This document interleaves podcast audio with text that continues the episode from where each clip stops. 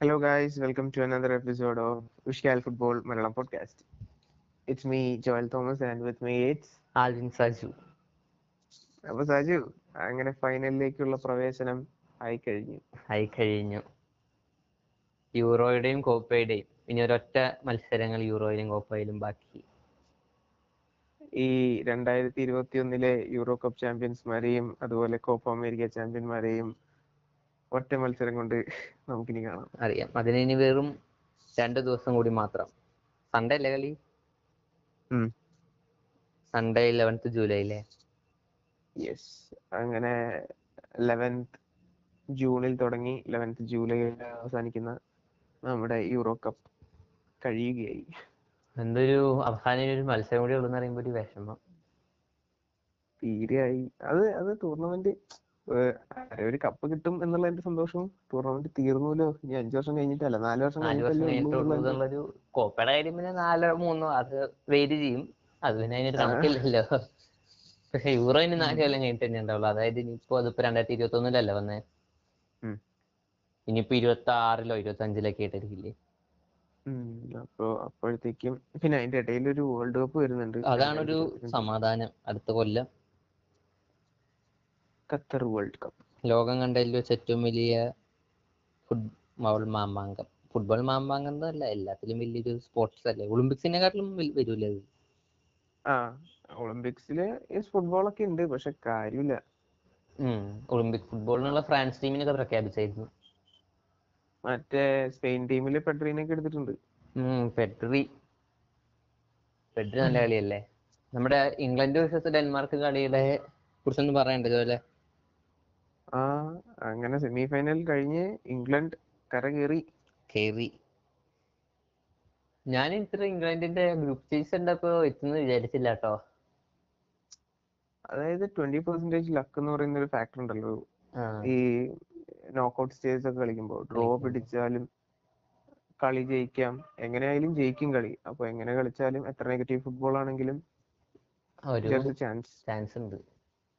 അതാണ് ഈ നോക്കൌട്ട് സ്റ്റേജസിന്റെ ഒരു ഒരു പ്രത്യേകത പ്രത്യേകത എന്തായാലും Copa will it come home ഇപ്രാവശ്യമെങ്കിലും? ആദ്യമായിട്ടല്ലേ ഒരു ഫൈനൽ കാരണം യൂറോടെ ഇംഗ്ലണ്ട്. മറ്റേ സൈഡ് യൂറോ കിട്ടിയിട്ടില്ല. എനിക്ക് എനിക്ക് ഇറ്റലിക്ക് കാരണമെന്നാണ്, കാരണം ഇന്നലത്തെ കളി കളിയുണ്ടോ ഇറ്റലി കാരണം തന്നെയാണ്. ഒന്നാമത് ഇന്നലത്തെ കളിനെ കുറിച്ച് കുറെ പ്രശ്നങ്ങൾ ഉണ്ടല്ലോ, റഫിന്റെ കുറെ ഡിസിഷൻസും അതുപോലെ അതൊക്കെ എനിക്ക് തോന്നുന്നില്ല. അതേപോലെ ഇംഗ്ലണ്ടിന്റെ ഫാൻസിന്റെ ഭാഗത്ത് നിന്നും അത് പിന്നെ ഇംഗ്ലണ്ടിന്റെ ഫാൻസ് അങ്ങനെയാണ്, കുറച്ച് ടോക്സിക് ആണ് ഇംഗ്ലണ്ടിന്റെ ഫാൻസ്, അതുപോലെ അത്ലറ്റിക്കോ മാഡ്രിഡിന്റെ ഫാൻസ്, പിന്നെ പിന്നെ ഏതാ ഒന്ന് രണ്ട് ക്ലബുകളുടെ ഫാൻസ് ഭയങ്കര ഇത്തിരി ടോക്സിക് ആണ്. അതിൽ നാഷണൽ ടീമിൽ വൈസ് ഇംഗ്ലണ്ട് ഇത്തിരി ടോക്സിക് ആണ്. പക്ഷെ എന്തായാലും അവർക്കെതിരെ ആക്ഷൻ ഉണ്ടാവും, ഗോളിയുടെ മോത്തിക്ക് ലേസർ അടിച്ചതിനും അതുപോലെ. പക്ഷെ കളി കാര്യമില്ല, കളി കഴിഞ്ഞു. ഇനി അതിൽ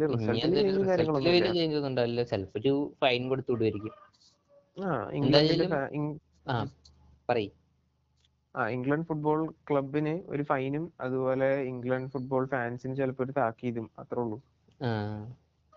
പക്ഷെ ഡെൻമാർക്കിന് എന്തായാലും ഒന്ന് എടുത്തു പറയണം കേട്ടോ, അവരുടെ ഒരു കുതിപ്പ് ശരിക്കും. എന്താ പറയാ, ടൂർണമെന്റ് തുടങ്ങുന്നതിന് മുമ്പ് ഡാർക്ക് ഹീറോസ് ആയിട്ട് തുർക്കി ഉണ്ടായിരുന്നു, അതുപോലെ കൊറേ ഒന്ന് രണ്ടു പേരെ മാറി മാറി ഡാർക്ക് ഡാർക്ക് ഹോഴ്സസ് ആയിരുന്നു. ആദ്യത്തെ ഡാർക്ക് ഹോഴ്സസ് തുർക്കി ആയിരുന്നു, അവര് ഗ്രൂപ്പ് സ്റ്റേജസിന്ന് നോക്കൌട്ട് കാണാതെ പുറത്തായി. പിന്നത്തെ ഡാർക്ക് ഹോഴ്സസ് ആരായിരുന്നു? സ്വിറ്റ്സർലൻഡ് ഡാർക്ക് ഹോഴ്സസ് ആയിരുന്നു ആയിരുന്നു അവരും ക്വാർട്ടറിൽ പുറത്തായി. പിന്നെ നമ്മുടെ ഡെൻമാർക്ക് അല്ല ചെക്ക് റിപ്പബ്ലിക് ഒരു ഇടയ്ക്ക് ഡാർക്ക് ഹോഴ്സ് ആയി പറയുന്നുണ്ടായിരുന്നു. പിന്നെ എന്തായാലും ഉള്ളതിൽ മെയിൻ ഡാർക്ക് ഹോഴ്സ് ഡെൻമാർക്ക് ആയിരുന്നു. സെമി ഫൈനൽ വരെ എത്തിയില്ല, അത് തിരിച്ചറിയാൻ കുറച്ച് വൈകി മാത്രം. ശരിക്കുള്ള ഡാർക്ക് ഹോഴ്സിനെ ടൂർണമെന്റ് കഴിയുമ്പോഴല്ല അല്ല തുടങ്ങുമ്പോഴല്ല കഴിയുമ്പോഴാണ് അറിയ അറിയാ പക്ഷെ ഞാനൊരു ഡാർക്ക് ഹോഴ്സ് ആയിട്ട് വിശ്വസിക്കുന്നത് ഇറ്റലിനെ തന്നെയാണ്. പക്ഷെ അവര് ഡാർക്ക് ഹോഴ്സസ് ഫസ്റ്റ് രണ്ട് കളി കഴിഞ്ഞപ്പോഴത്തേക്കും ഡാർക്ക് ഹോഴ്സസും അറിയാം അവർ മേജർ കോമ്പറ്റീറ്റേഴ്സ് ആയി. ഞാൻ ഫസ്റ്റത്തെ അവരുടെ സ്ക്വാഡൊക്കെ കണ്ടപ്പോ എനിക്ക് പ്രതീക്ഷ ഉണ്ടായിരുന്നു അവരെടുക്കുന്നു. പിന്നെ അവരുടെ ഫസ്റ്റത്തെ കളി കൂടി കണ്ടപ്പോ എനിക്ക് അവരെടുത്താൽ മതിയെന്നായി. എനിക്കും എനിക്കും താല്പര്യം ഇറ്റലിയാണ്. ഇറ്റലി ജയിക്കട്ടെ എന്ന് നമുക്ക് പ്രത്യാശിക്കാം പ്രത്യാശിക്കാം ഇറ്റലി കഴിഞ്ഞ വേൾഡ് കപ്പ് കേരളത്തിലെ ഇപ്പൊ എത്രാമത്തെ എൻലെസ് വിൻ? മുപ്പത്തിമൂന്ന് ആണെന്ന് തോന്നുന്നു. അതെന്തായാലും ഒരു മുപ്പത്തിനാല് എത്തട്ടെ. റെക്കോർഡുകളെ ഭേദിച്ചുകൊണ്ട് സ്പെയിന്റെ റെക്കോർഡ്. അതെ, ഇനിയിപ്പോ ഇത് കഴിഞ്ഞിട്ടുള്ള അടുത്ത ഇനിയിപ്പുള്ള ഇന്റർനാഷണൽ വരണ്ടേ. സ്പെയിൻ മുപ്പത്തിയഞ്ച് മാച്ചസ് അൺബീറ്റൻ റൺ ആണ് ലോകത്തിലെ ഏറ്റവും കൂടുതൽ. സെക്കൻഡ് ഇറ്റലി മുപ്പത്, അങ്ങനെ ബീറ്റ് ചെയ്ത് ഇറ്റലി മുപ്പത്തിമൂന്ന്. ബ്രസീൽ എത്ര? ബ്രസീൽ എത്ര? സ്പെയിന്റെ തൊട്ട് പിന്നിലോ? അങ്ങനെ അല്ലല്ല, സെക്കൻഡ് സെക്കൻഡ് ഇറ്റലിയാ ആണോ? ആ, അതിന്റെ താഴെ ആയിരിക്കും, ഇരുപത്തി സംതിങ് ആയിരിക്കും.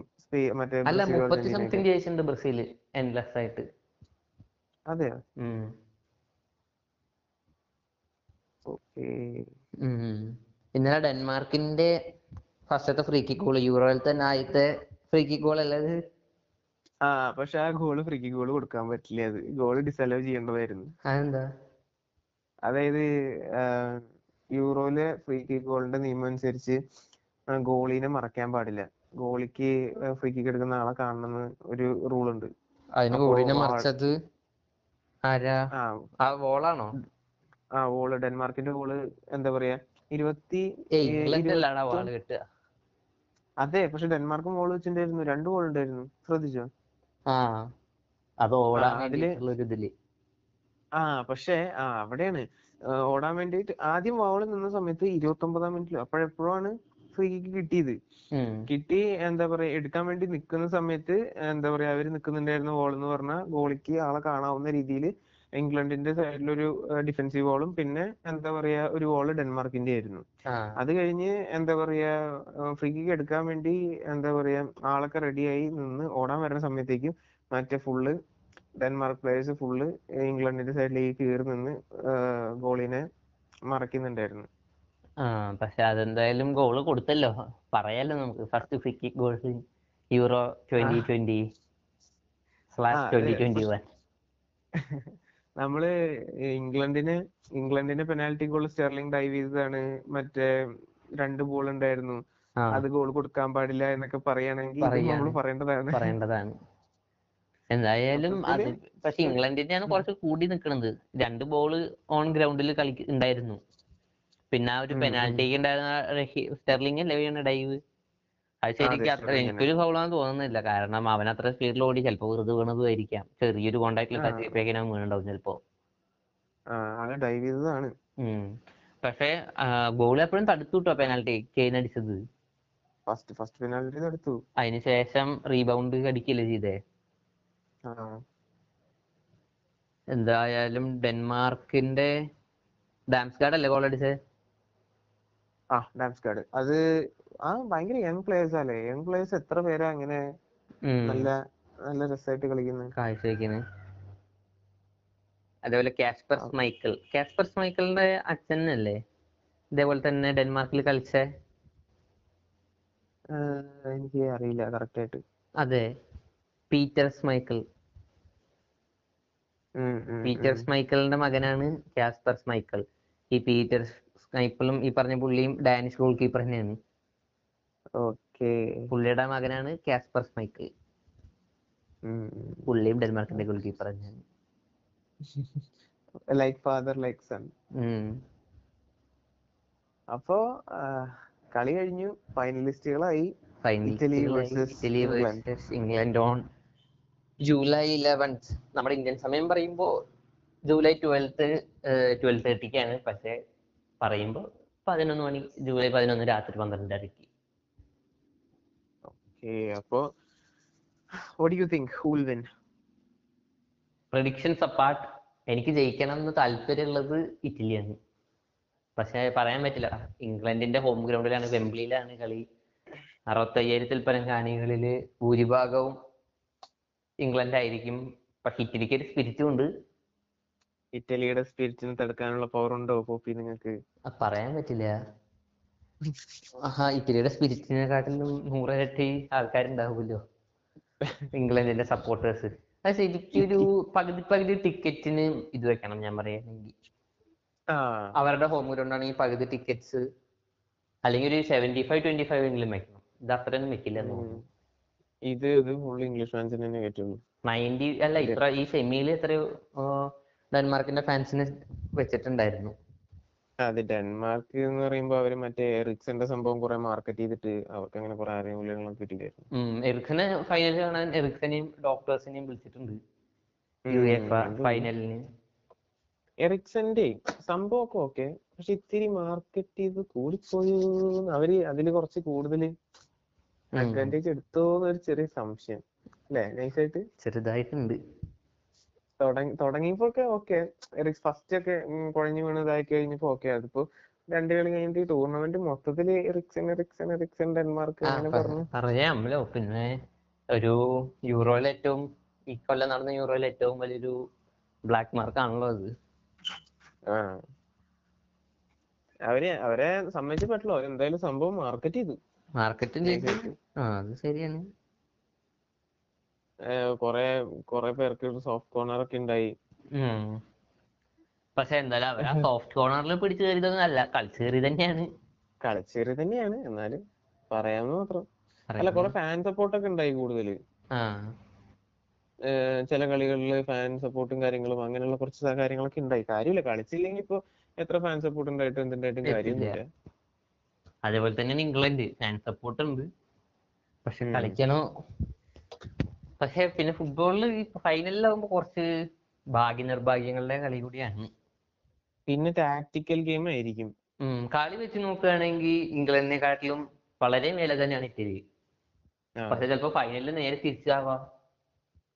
ഈ സ്പെയിൻ ഇറ്റലി സെമിയിൽ നമ്മൾ കണ്ടതാണല്ലോ, സ്പെയിനായിരുന്നല്ലോ പന്താധിപത്യവും എല്ലാം കൂടുതൽ. ഇറ്റലി പഴയൊരു കളി പുറത്തെടുത്തില്ലല്ലോ അവരുടെ പൊസിഷനും. അല്ലെ പന്ത് കിട്ടിയാലല്ലേ, പന്ത് കിട്ടിയപ്പോഴൊക്കെ അവർ അറ്റാക്ക് ശ്രമിച്ചിട്ടുണ്ട് ശ്രമിച്ചിട്ടുണ്ട് ഇനിയിപ്പോ ഇംഗ്ലണ്ടിന്റെ കൂടെ എന്താവുന്ന അറിയില്ല. എന്തായാലും ഇറ്റലി ജയിക്കണം എന്നാണ് എനിക്ക്. പക്ഷെ ഇംഗ്ലണ്ട് ആദ്യമായിട്ടാണല്ലോ യൂറോയില് ഫൈനലിൽ എത്തണത്. ഇത്ര വലിയ രാജ്യം, ഇത്ര വലിയ ഇംഗ്ലണ്ടിന്റെ ഹോമാണ്, ഫുട്ബോളിന്റെ ഹോമാണല്ലോ ഇംഗ്ലണ്ട്. അവർക്ക് ആകെയുള്ളത് ഒരു വേൾഡ് കപ്പ് മാത്രല്ലേ.